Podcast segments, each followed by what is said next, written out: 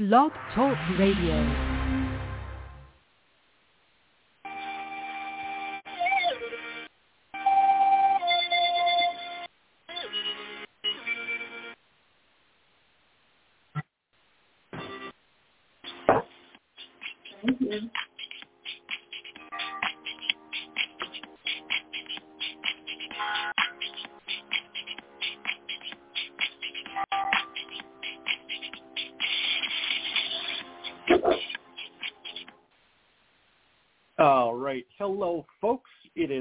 Friday night. Once again, we go into the breach. Um, on my mind with Adrienne and CR. Uh, she's taken a, a break for a bit. Uh, she's a instructor at a college, so um, she's got a lot of stuff to do. Uh, she will be back on next week for our show. Um, she's going to be doing her show about medical coding, so be sure and tune in about that. Um, today we're going to, going to be talking with a member of the Spirited Investigators Paranormal. Um, she is also a co-founder and the group's sensitive, um, and I am also part of that group. Uh, so we will be coming on here. She'll be coming on in a minute or two. I just wanted to talk about one thing, and that is fall is here. Everybody's getting colder. Um, do want to have scents that make them think of warmer times or being nice and cozy. And folks, I found a way to do that. There's a company called Country Soy Candles. They are out of PA. They are dye-free, uh, 100% um, soy candles. It is a small business-owned um, company. Uh, it's a one-woman band. And let me tell you, folks, she makes some good stuff. Um, this one here is uh, black teak wood, and it just smells amazing. She does also have um, some uh, October type or Halloween type scents as well. Uh, you can find her on Facebook. Um, and good prices, and the ca- the candles last a long time. So go ahead and check her out on Facebook. Is Dutch Country Soy Candles. All right. Well, let's go ahead and let's get into this. Um, I'm going to bring her on. So she is um, founding member. Um, she is an investigator and lead sensitive for uh, Spirited Investigators Paranormal. Let's bring her on. Hello, CJ. How you doing? Hey, not too bad. Kind of a rainy, crappy uh, day today, huh? It is. Mm-hmm. good day to have a show. So, and a good good time to snuggle up with a nice scent, nice smelling candle too. I don't know if you're a candle person at all. Um, a small amount, yes. Actually, I live in such a small area, small apartment here. I'm always worried it'll set off the smoke alarms, but um, no. Luckily, I've actually been going through, and this is not one of our sponsors or anything like that, but um, I go through a company called Goose Creek. Okay. No, and to each their own. Um, you know, I, I've gone to those big box stores and where you just walk in and they got a million of them out and you just get a Yeah. headache from them. Yeah, this one is different, Mhm. and they have scents related to different themes per year, and then Oh, they nice. have like 60% off deals, and Nice. it's a really, it's a pretty great company. So, well, uh, today's show is about uh, Spirited Investigators Paranormal. Um, we are a uh, paranormal investigation group. Uh, we actually we're just cutting our teeth. We just recently got together. I think we have I don't know, probably around maybe ten members, if that. Um, and we're looking to do our first group um, investigation. But I was thinking today maybe we um, kind of get your background, and see where you started, uh, what interested you in the paranormal. Um, what got you uh, on board as a member of SIP, and maybe we can share uh, a story or two. Sure. Absolutely. Well, um, I grew up in it. It was really kind of part of life for us. Mm-hmm. Um, it started pretty early, even before I was born. Um, the very first story that I remember being told was that my grandfather had owned a house here in town and that there were multiple multiple entities in this location. It's currently owned by someone else. She's somehow managed to remodel the entire place. Hmm. Um, I've never gone over to talk to her to find out if she's having problems or not. Right. But um, it's a pretty notorious location for people moving in and out of the location for people. Um, people still tell stories in my family to this day about that house. And uh, so it was kind of a commonplace thing where my grandfather would tell us about all the spirits that haunted his house and how it terrified him. He attempted to remodel. Mm-hmm. Um, he was a pretty good carpenter, so he was attempting to remodel the place, and he found a hidden room in the house.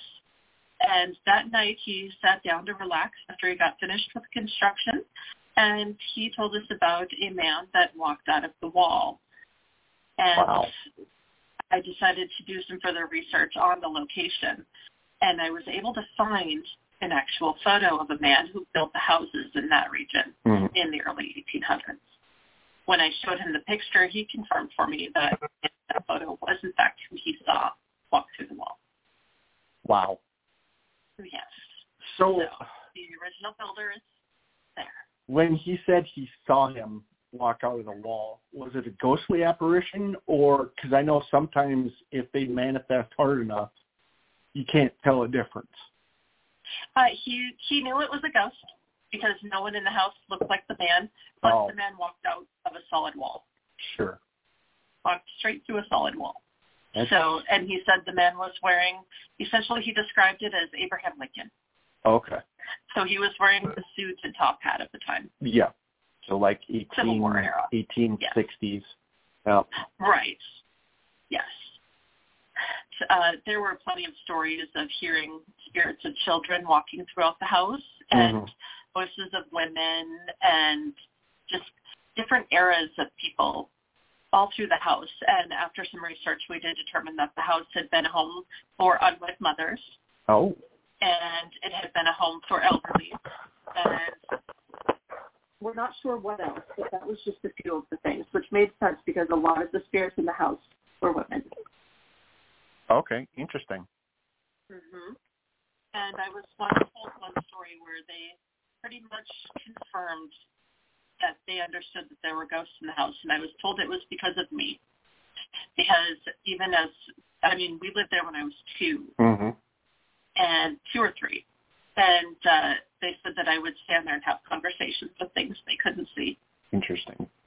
and that's how they kind of, in a way, confirmed that there were in fact things there in the house, because I was having conversations with stuff they couldn't see, and this was full-on conversations. Well, and that's that don't recall it. that's hard to judge because a child at that point, um, you know, I think we've all had invisible friends. Right, but who's to say that those invisible imaginary friends are not spirits? Right. So, So that was kind of the beginning of that. okay. So did you have more experiences after that, or were Oh, you yes. okay? Oh, yes. Yeah, it's been my entire life. um, the youngest I can remember was probably around that age, maybe Mhm. just a little bit older. Um, I remember hearing spirit voices growing up. I would be in, I would be lying in bed, about to go to sleep, and I would hear what sounded like people talking to me, and I Mhm. was terrified. And I remember being terrified and yelling and hollering for my parents because I couldn't understand why all these voices were around me speaking. hmm I couldn't understand where they were coming from, and a lot of them were not very nice. Was so, was it um, one at a time, or were they all jumbled? well, at times, yes, it could be. hmm At times, the stronger of the voices was, but it was also a lot. It was Oh, okay. also a lot of what sounded like just people around the room talking. hmm And uh, I remember there were ones that were so nice. They were negative. They were um, you know, I would yell for help from my parents and it would mock me. Oh. I remember that much. I remember being that terrified of hearing all of these spirit voices around me. Mhm.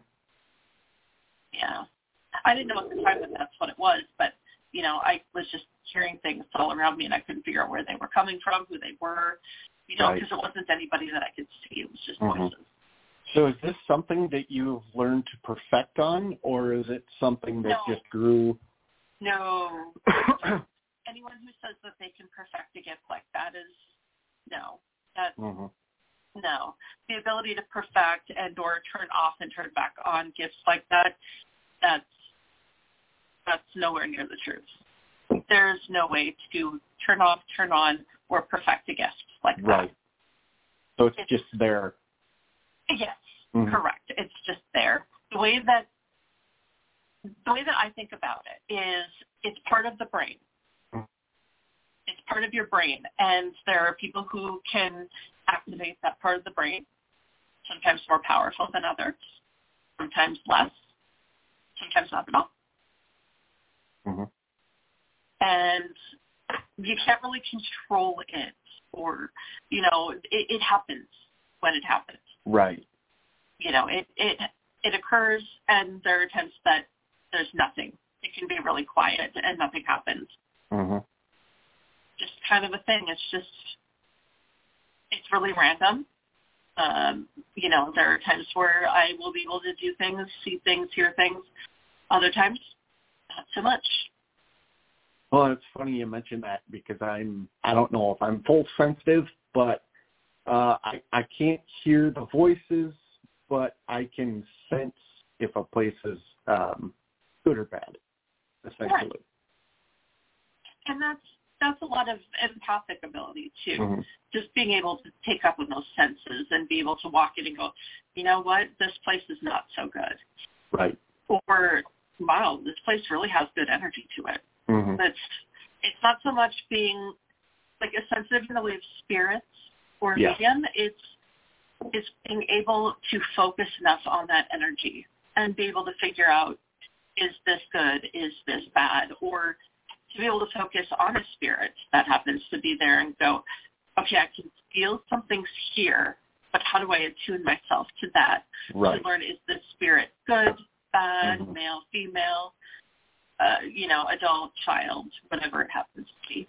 So and and I don't know I don't know where you are uh, religious or not, but where do you think our abilities lie um, in a religious standpoint? Oh, that is a very loaded question. That's, It is. um, you know, it could be that there is something that's given to us from a higher power. hmm Um, it could be that it was just, like I said, that part of your brain just developed and you Right. learn how to use it or you don't. Um, it could be genetically, for me it's hereditary. It's Mhm. uh, genetically passed down in my family. So, um, yeah, it could be, you know, any one of those things. Do I believe it comes from a source of something negative? Absolutely not. Right. No, no way. Mm-mm. Well, and, I ask because there's those two camps of people where the one camp's going to be, you know, the the religious teetotalers and saying that there are no ghosts. Anything that you know are ghost shaped is is is bad. Um, and then you know there's going to be people that think the other side of it, and then I'm I'm sure there's a good number of people who are on the fence as well. Right. And the funny part is those skeptics will also be the ones to tell you, I don't believe in that type of thing, but this one time this did happen to me and I don't know how to explain it. Right. And I Well- I think we've all had those experiences. Exactly. And it's good to be a skeptic. It is. It's Mhm. when it's when you get to the point of everything needs to be debunked or Right. you start insulting and hurting people over that have different beliefs than Mhm. you. So when you your investigation uh Dial, do you do any uh debunking to a point? Because that's what I do. Yeah. I, I'll debunk the obvious, and then I'll go back later and try and figure out what was going on. Absolutely. That's a major point of investigation. Always be able to common sense things. Mhm. Always be able to debunk them first. And then if you can't debunk it, then you have something. Then you need to investigate what is that something. Right. Oh, it was. Always, always. I was a I was a security officer in my last posting. Uh, the engineering plant, uh, the way you got there was down a main hallway, and after you took a left turn, there was a bank of power equipment on either side of the hallway, and uh, big time fear cage. I mean, huge EMF. I'm sure if you had an EMF reader in there, it would spike. Um, Oh yeah, But- I've I've been in one of those areas before where it's just oh, it's awful because it makes you sick, it makes Yeah. you nauseous, it gives you a headache, and you can start imagining things and blaming it on something that's not actually there. Right. Well, and the funny thing was, I didn't feel that in once you got in the engineering plant, but once you're in that tight little corridor, um, I would all I would always basically sprint down that corridor, and my my coworkers are like, "What are you doing?" I'm like, "Well, I don't want to be here too long." Right, because the effects of that can make you very sick. right. So, and that's that's a main piece of equipment I have uh, that I carry with me is the EMF reader, um, and you know it's a lot of people, like I've heard, a lot of people like to use the K2s. They like to use the EMF, but Right. I've seen them lean way too much on them, in my opinion. Whereas Yes. with especially with the K2s because it's got the different lights on it, they'll start asking questions. Say, hey, if it's this, light up this color, or if it's that, light up that color. And I just, to me, a K2 and an EMF is there to tell you if something's there. And the issue with equipment is that there are other things that are on the same frequency Mm-hmm. that can interrupt those pieces of equipment or make them go off with a false positive. Right. So, um, when did you start investigating? Was it at a young age, or was it when you were a little bit older? Um, it wasn't until just recently. Oh, okay. I, I mean, if I would walk into a place, I would kind of get a sense of whether there's a spirit in the room, Mhm. you know, whether it was just something that was electrical that caused that feeling. But I hadn't gone into full investigations um, until a friend recently said, hey, let's go to this place. It's haunted. And with some of my abilities, I thought, well, yeah, let's let's see what's going on because I'm curious Right. but at the same time I also um I don't have equipment much because I you know it's kind of expensive to try and afford it but Yeah. um I download apps onto my phone I don't know whether those work or not but I've gotten some really good things with them Right. other things nonsensical that don't add up so Mhm. I don't give them a whole lot of credit but I have had a few really good situations with those where I've got some really good answers um rare but it happens Right. but uh, I I use my senses first of all. Well, I and that rely on that first to tell me whether or not I should be in a location. right, and and that's what you know. I'm new to the investigating, probably within a year, probably around the same time you started. Uh, and it was funny because we've only known each other for what the summer, but um, that was the thing. Is you know, yeah, we've got. I've got tools I can use to investigate. I've got a camera. I've got uh, IR light. You know, I've got uh, a recorder on my phone. But the number one tool that I use is myself to go in and, and figure out before I pull any tools out because that's the best. Yourself, I mean, who has walked into a house and had either the cackles on their neck stand up or you get goosebumps? That's your body telling you that there's there's a change in the area that you're in.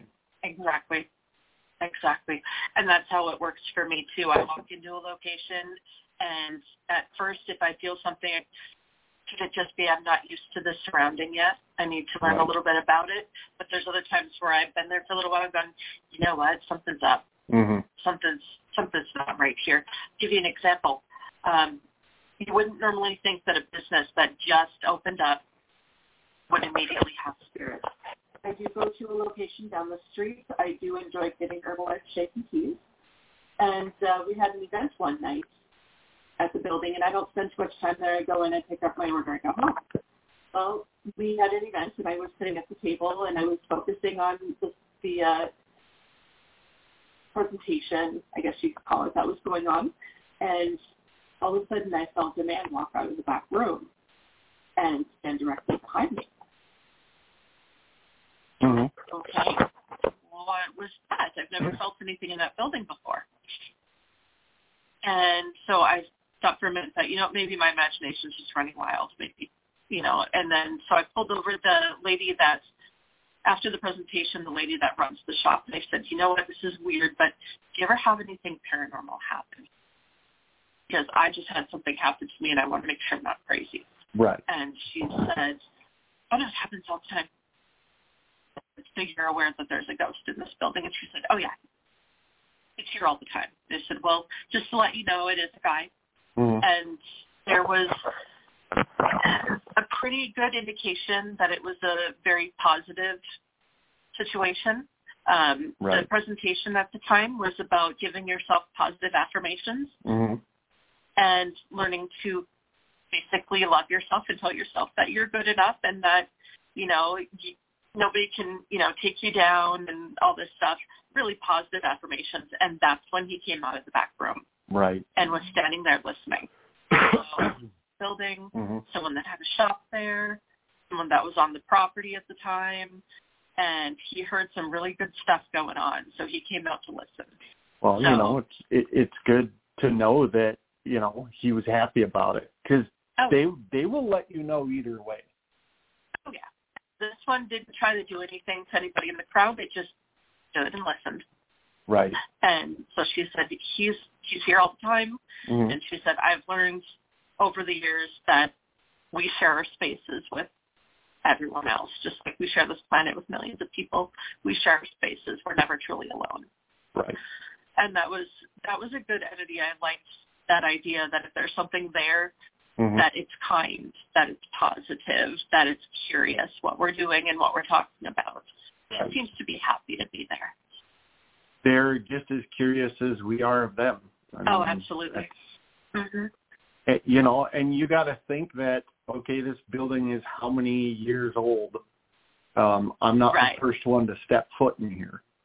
Right, right. Those the building itself isn't terribly old, but it's probably mm, I would say that area got buildings about twenty, twenty-five years ago or so, probably. Um, so yeah, a few owners have come and gone through that building. Right. And you never know. When you dig up a land, you could be disturbing spirits that are on the ground exactly. that are at rest that wake up. Yeah. So it could also be something like that. Right. So what um so we kind of covered your background. What what made you want to join a paranormal group? Oh, I've always wanted to.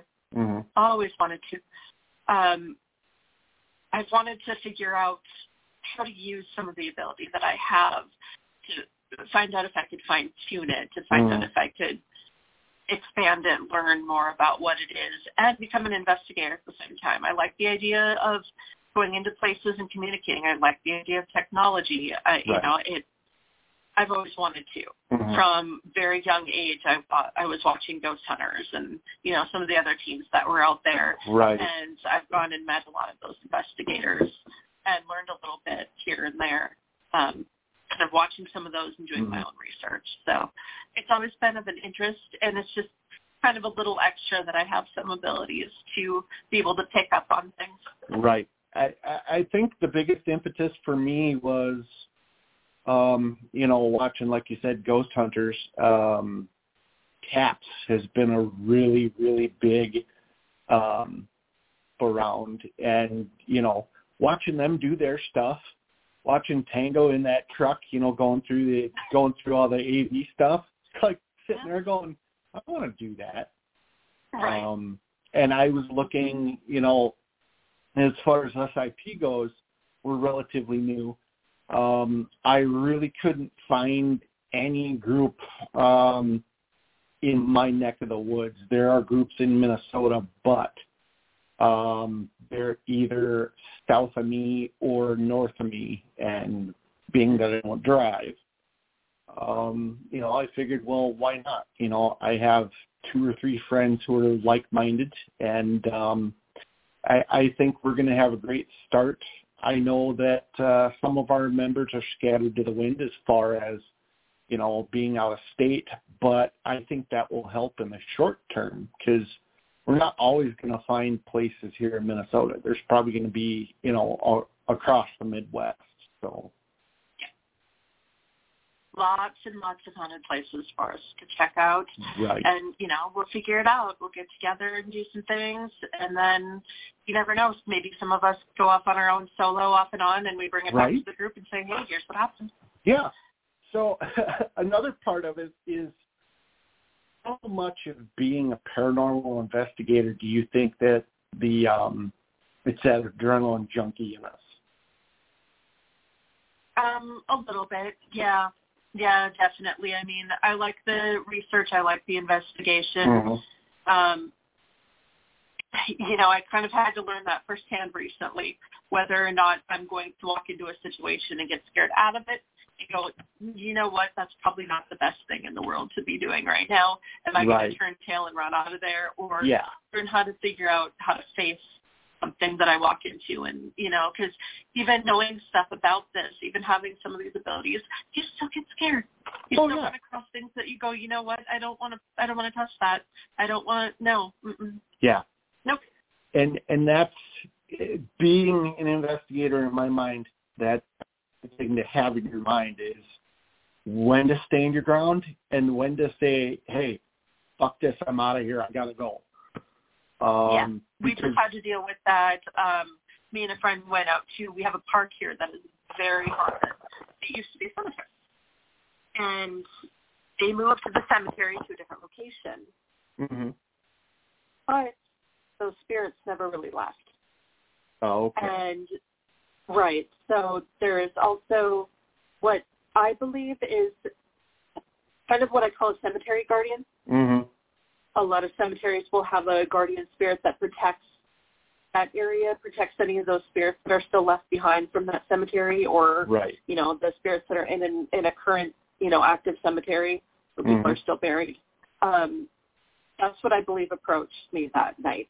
And I had to figure out whether I was going to stand my ground and walk past it or whether I was going to say, this really isn't a good thing. Let's go. Right. And I made my attempt at reasoning with it and saying, you know, I think we can walk past this and keep going, but this this thing wasn't going to let us. Just follow. This thing, got, right? It wasn't going to let us continue. It was standing its ground and letting us know that we weren't mm-hmm. allowed to be there. It was wondering what we were doing there late at night, and it was rather right. aggressive. I wonder if his tone would change if you went during the day. Yes. Yes he's still there, but he backs down. Right. We did go back during the day because mm. we had only been there maybe 10 minutes when this thing ran up on us. Basically, right. it looked like a big black mass with two legs, huh. and it ran up on us.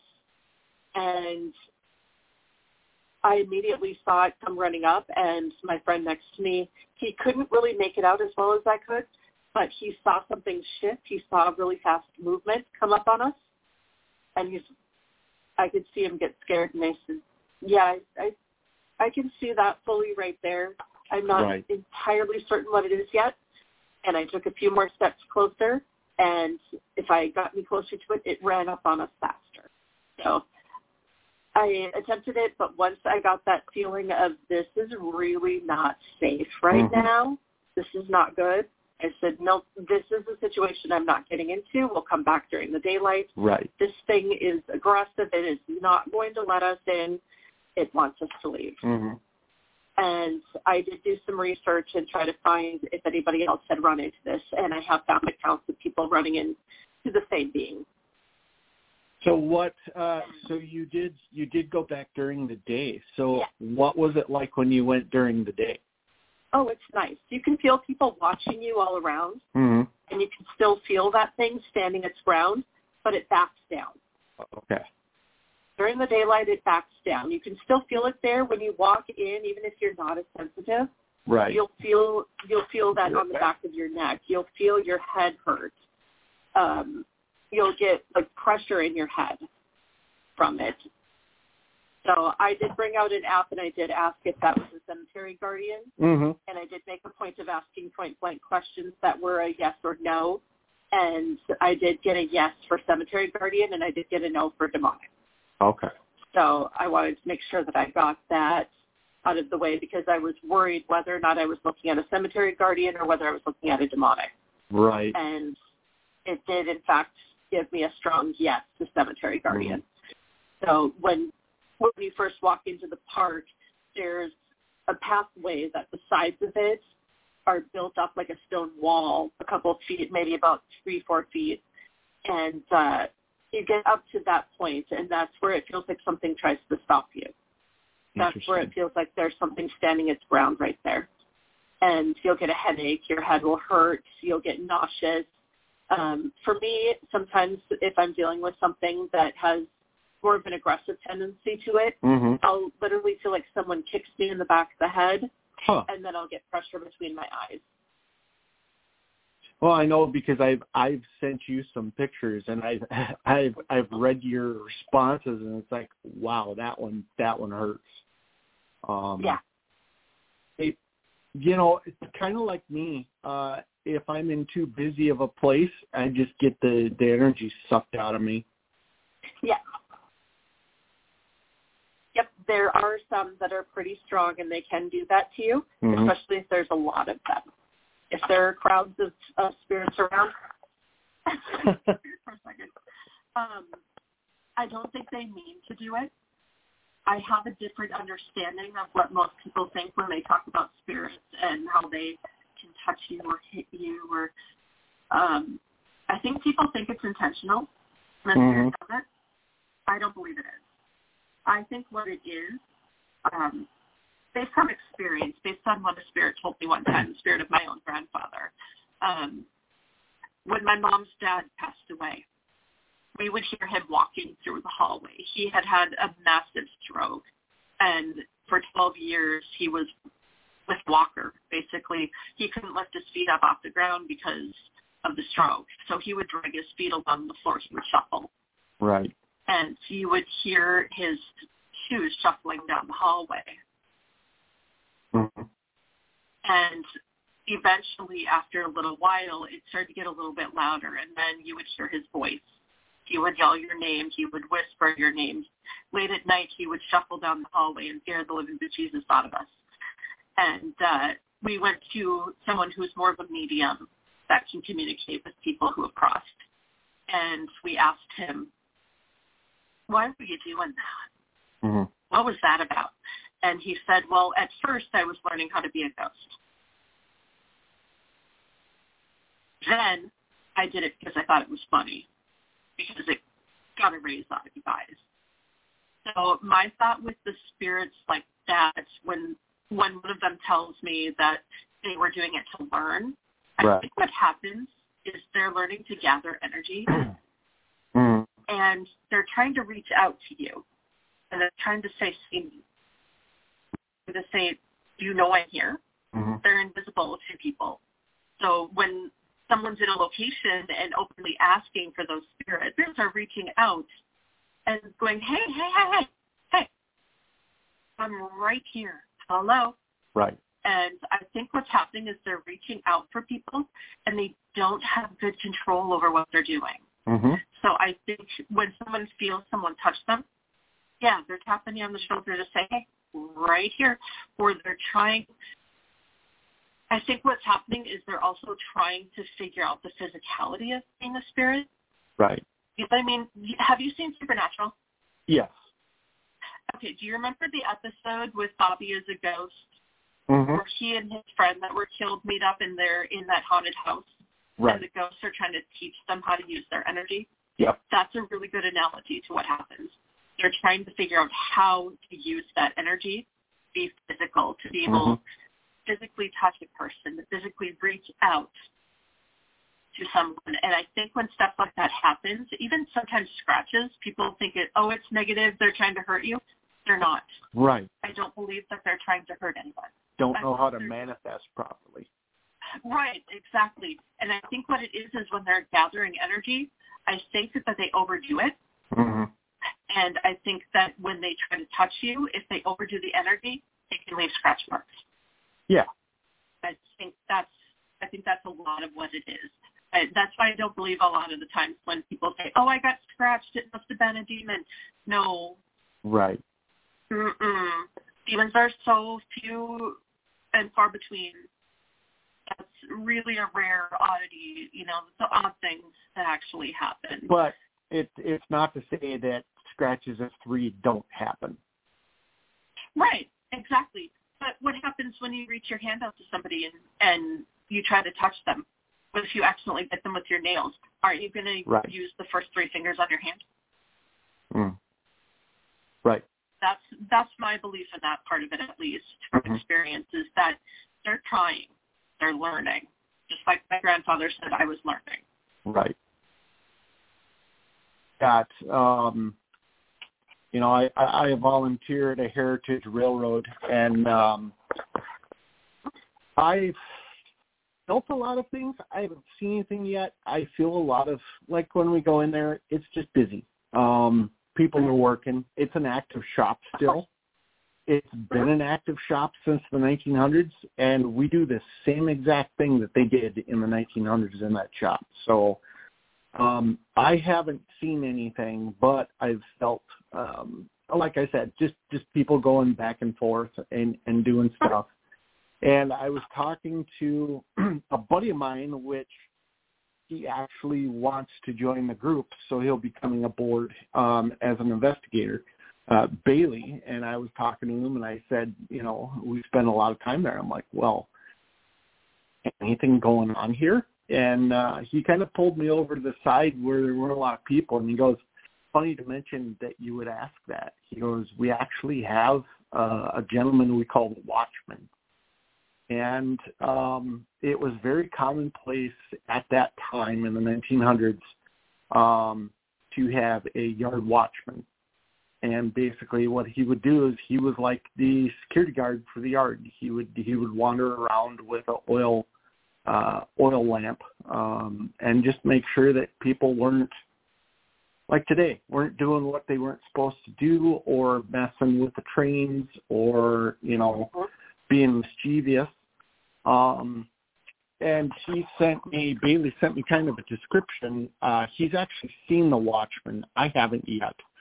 Um, but he's seen the Watchman, and he says uh, he's a white male, about six foot six roughly, 230 pounds, so bigger guy. But he wears all black, and normally his face is covered in coal dust, which is understandable because at that time it was all steam locomotives. Uh, diesel hadn't come around yet. Um, so he's got, you know, a coal dust on his on his face. Uh, his rank was probably either yard master or possibly shop foreman. Uh, he walks the grounds with a yellow oil lamp. Seems docile, and he goes about his business the only time and and this was Bailey speaking, the only time I've seen his face is one of the nights uh that they were out there because every now and then what he and a buddy of mine will do is they'll wait till dark they'll light up their own oil lamps and they will go walk out in the yard like he did to kind of be a trigger trigger object to see what they can Right. see um he said uh, brown-looking hair, a deep scar on his left cheek, and he makes you feel like you're being watched in the way you're part of the Great Northern Railway. And he said, "Don't do any fucking around when this guy's around because he'll make you. I mean, nothing bad, but that was." At that time, a lot of accidents happened, and it was, and it still does because people are goofing around. It's a dangerous place. Uh-huh. So, I mean, to that to that effect, he's saying he's still doing his job. He's still Right. making sure that you're towing the line, that you're doing the company work, and I've kind of sensed him Oh, um, doing. You've sent me video and, Right. and pictures. Absolutely. Yep. You know, I think he's a friendly curmudgeon. He just has that that austere look to him because of the job that he's doing. Right. Um, yeah, because I've when you sent me videos and pictures of mm-hmm. of things like when you were up on the ladder and you were fixing something, repairing something, working on something, I was I could easily pick up that he was standing there watching you. Right. Absolutely. And it it, it it's funny because the first couple of times that you sent a picture for me, it was like you would say something and all of a sudden I'd get alarmed like, holy crap, there were people there. Like I didn't even know they were there. Um, but, you know, it's one of those things that you and I have kind of refined together how we work. Um, and we've come to find a way that, you know, I'll be at a site, I'll say, hey, you know, this feels kind of weird or, or I can't get, I can't get a hand on the feeling here. So I'll send you a picture. And I, I like that because you're not just there going. are times where I can pick up stuff. There's other times where it's just like not really. Right. You know, it happens and then it doesn't happen. So it's hit or miss. Well, it's like that the uh the picture of the front of the uh roundhouse that I sent you, the entrance, oh, the yeah. guest entrance. You know, that was we were just like, whoa, there's there's a lot going on there. Yeah you walk up to that front entrance, it feels like, and you want to cover your ears, and oh, that's very, very loud. That hurts. Right. And that was the feeling of the door is to why. I mean, yeah, I know that it's a train museum station, you know, whatever that happens to be, but normally at the front entrance of a building, not so much. You know, right. you're not going to get that much activity and that much sound, but it was immediately you sent me that picture and immediately I was covering my ears and going, oh, oh, that is loud. Wow, right. that's loud. Well, and that never used to be a front entrance. When that mm-hmm. when the shop was in operation, that entrance wasn't there. That was part of the shop itself. Mm-hmm.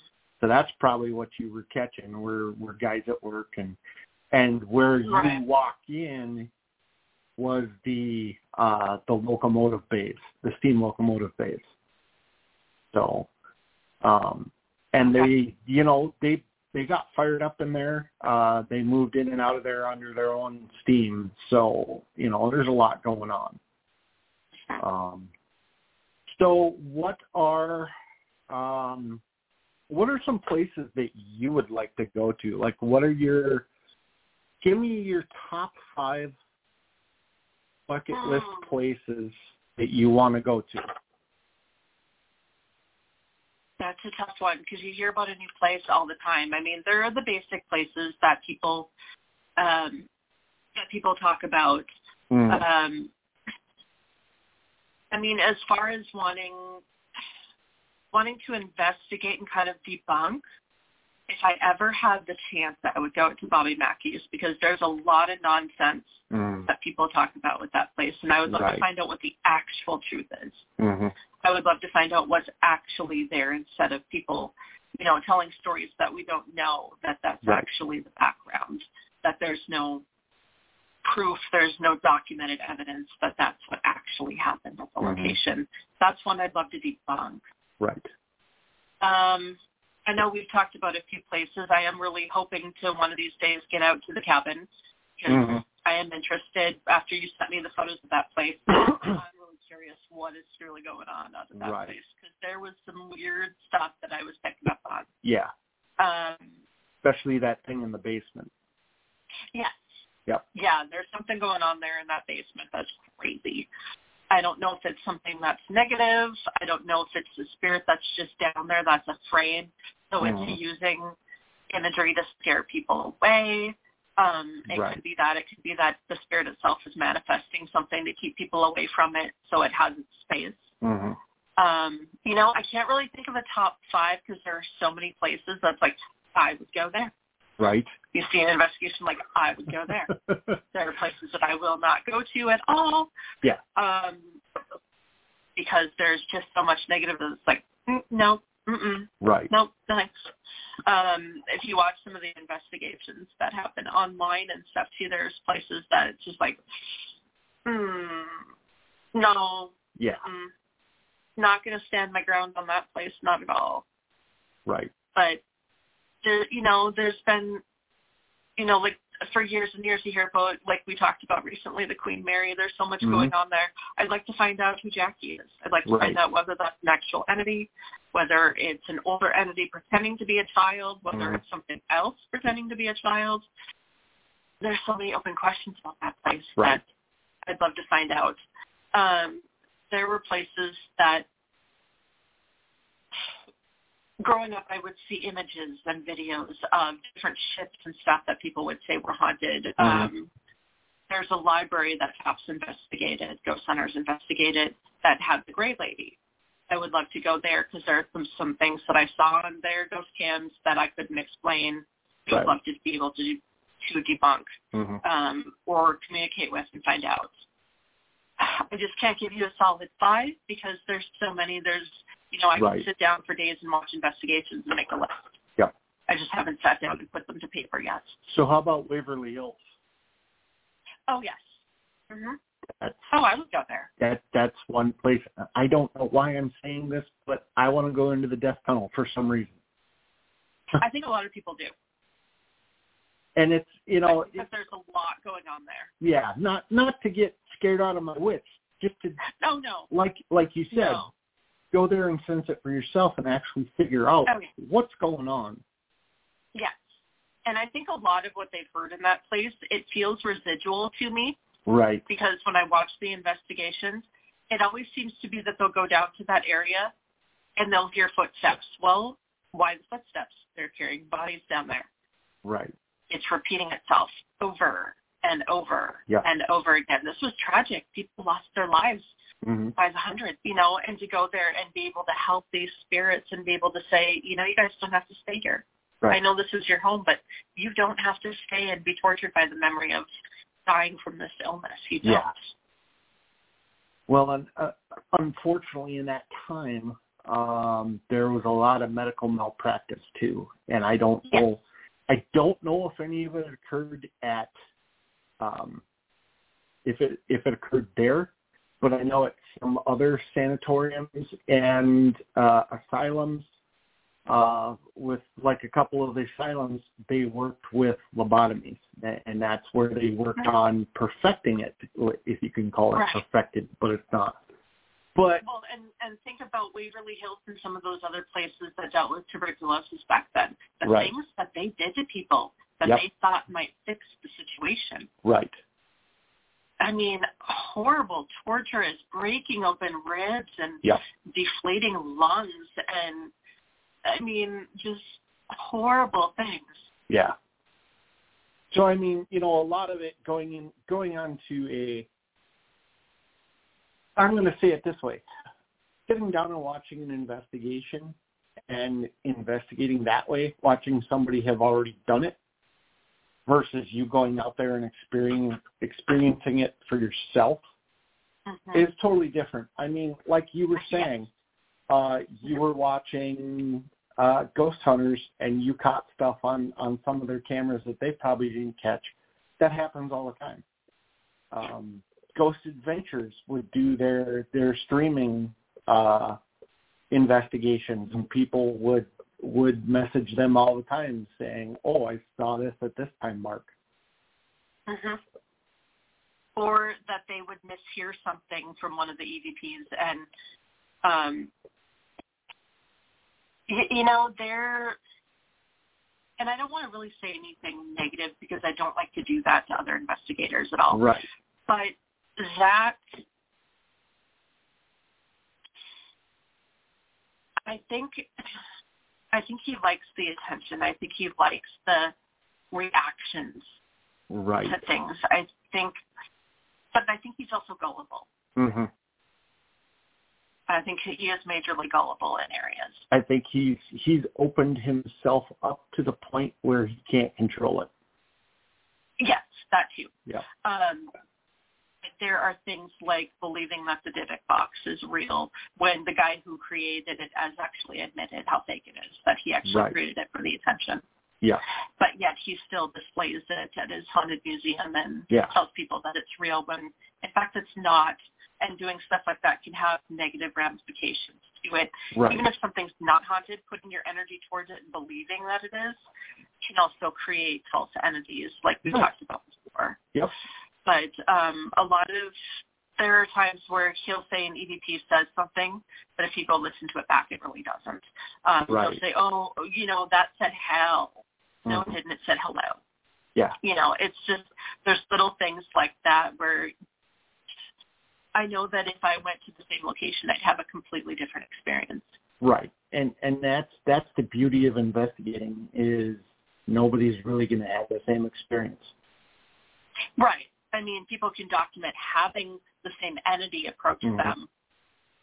One person can say it's something that's negative, another person can Right. say no, it's not. Maybe it's just the spirit that's angry with being stuck there, or angry that people are coming around there and playing the dance monkey dance game. I mean, how many times can you go in and talk to a spirit and say, "Hey, if you're here, you know, do this, do Right. that, repeat this, repeat that." They're people. They're going to get tired of that shit. They're not puppets. Right. you know. So, I, you know, can they get aggressive about it and say, you know what, leave me alone. I'm Yeah. dead. I'm stuck here, and I'm trying to figure out how to leave. Well, and I you know, I I honestly Or- think that's when you get the EVPs of the screaming and the get out and the go away. That's why you have to approach it. Um, even though I'm not a huge fan of the guy, there's a guy, um, oh, what's his name, Steve Huff or something like that. Yeah, And it he rings does a lot of EVP reporting. hmm Um, but I like his approach. I like his approach because he doesn't come across as do this, do that, talk to me now. Right. He comes across and says, hey, I'm here out of respect and honor for you. hmm I'm here out of love, and that's the answer. And Right. I like the way that he does that. I like the way that he expresses that because Mhm. then he gets them to communicate with him because they understand that he's not there to play games. He's not Right. there to be mean. He's not there to insult. He is there to speak and Mhm. let them know that they're respected. Well, and that's the number one thing. Um, when I go to a place and when I leave, I, I'm very and in between, I'm I'm very respectful. Um, but like at the Well, at you have to be. Right. Place I used to uh open up for tours. Um it's a it's an am- it's called Dakota City in Farmington and it's an amalgamation of um buildings all over uh Dakota County and maybe even other counties in the southern Minnesota region, but they've all been brought onto one site and they're set up as a village um and I would go out there and we would have school tours so I would have a list of certain buildings to open up during the day. And no matter if I had been in that building 20 times before or it was a new building um every time I unlocked the door as soon as I put a foot across the threshold hey good morning um you know we've got a school tour at this time today. There's going to be this many kids um, this is their age group.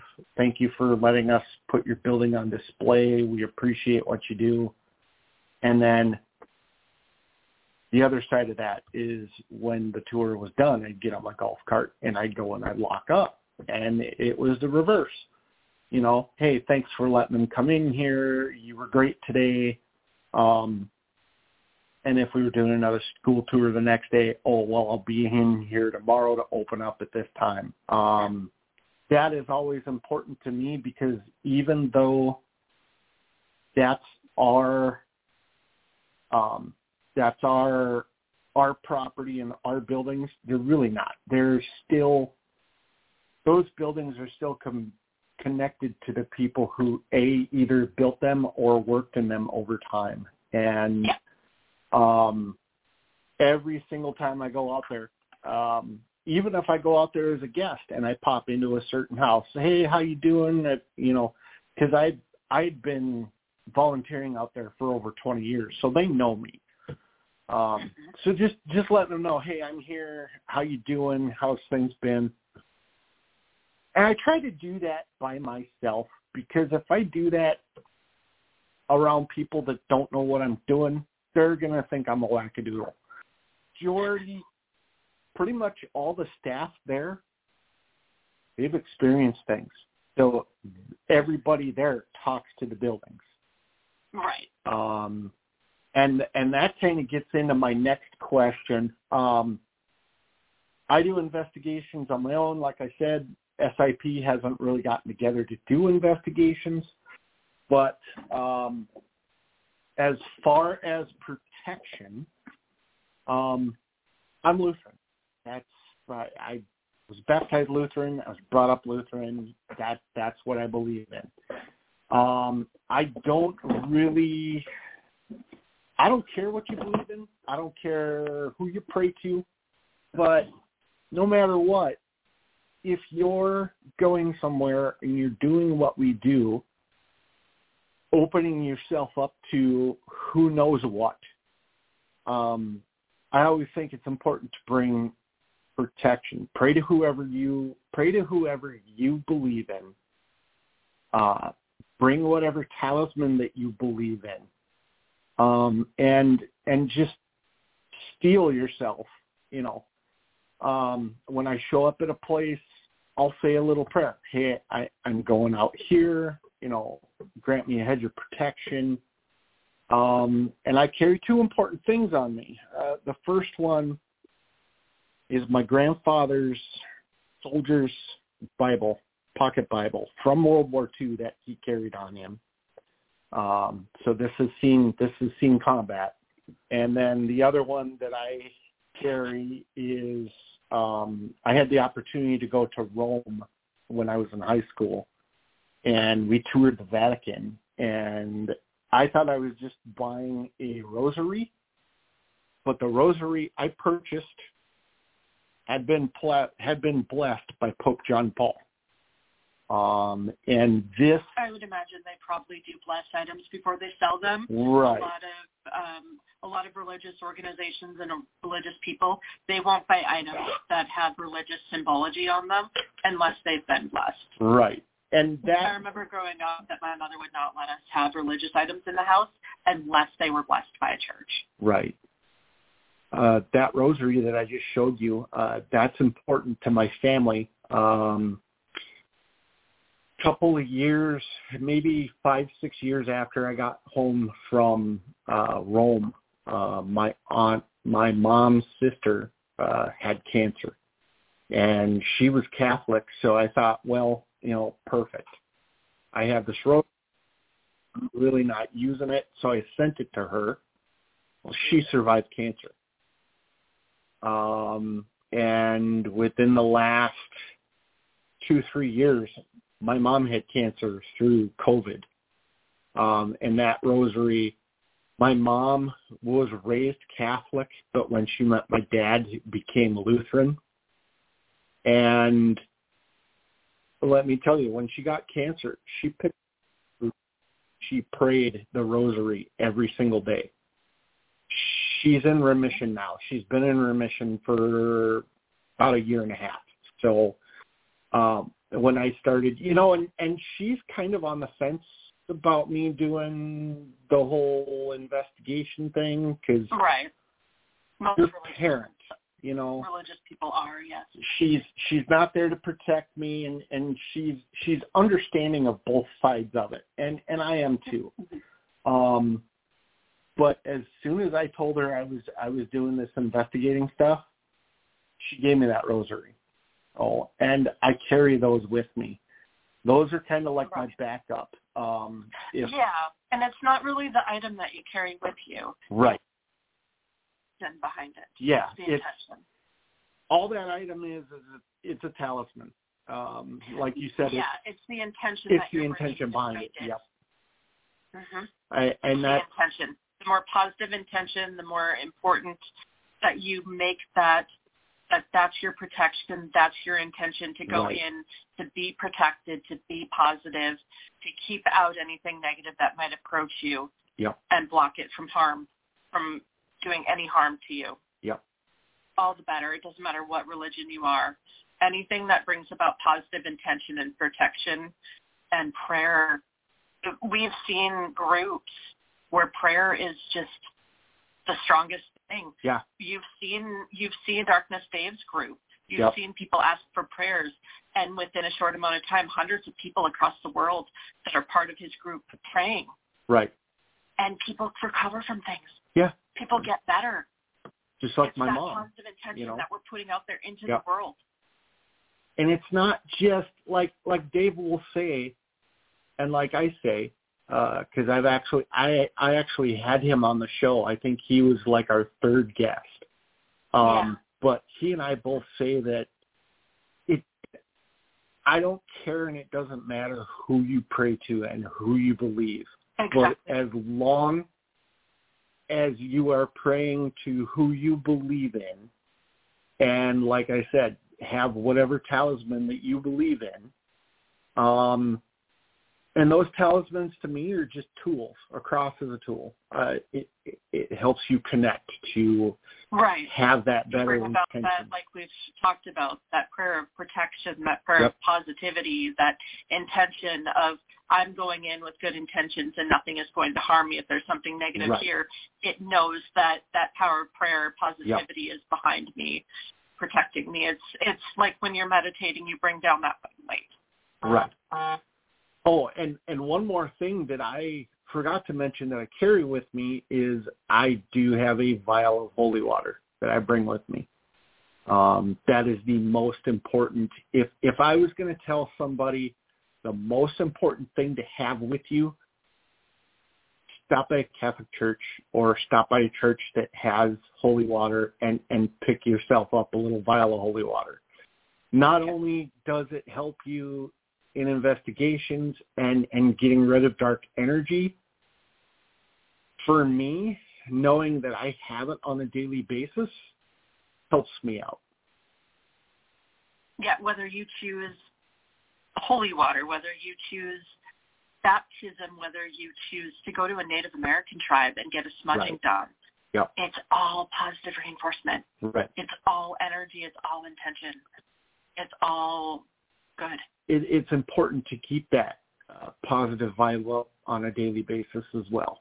Um, you know, and I every day I go out the door, if I'm going somewhere, um, I'll have positive intentions, you know, in my mind, positive thoughts, good vibes in in my head as I go out.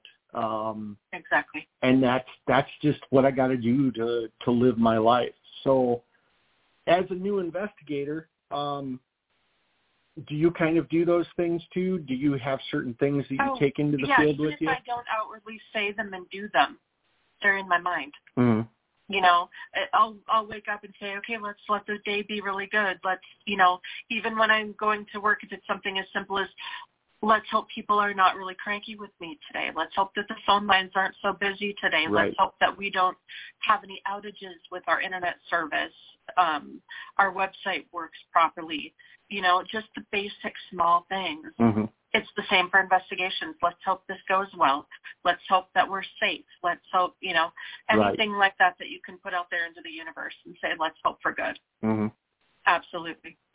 Well, looking at the time, holy cow, uh, it's been over an hour now. And we're at uh, 104, so time flies. Um, you know, I've been doing this show for oh, probably since March, and you know, Ryan had been saying, well, you know, we do an hour block, and I was thinking, my first show, I was thinking, geez, I don't even know if I can do 20 minutes. And now, you know, like I get on with someone I know, and we we start chatting and there's so Yeah. many questions and there's so much conversation that you want to go longer than that. exactly, and um, Absolutely. you know, maybe we'll we'll definitely have to do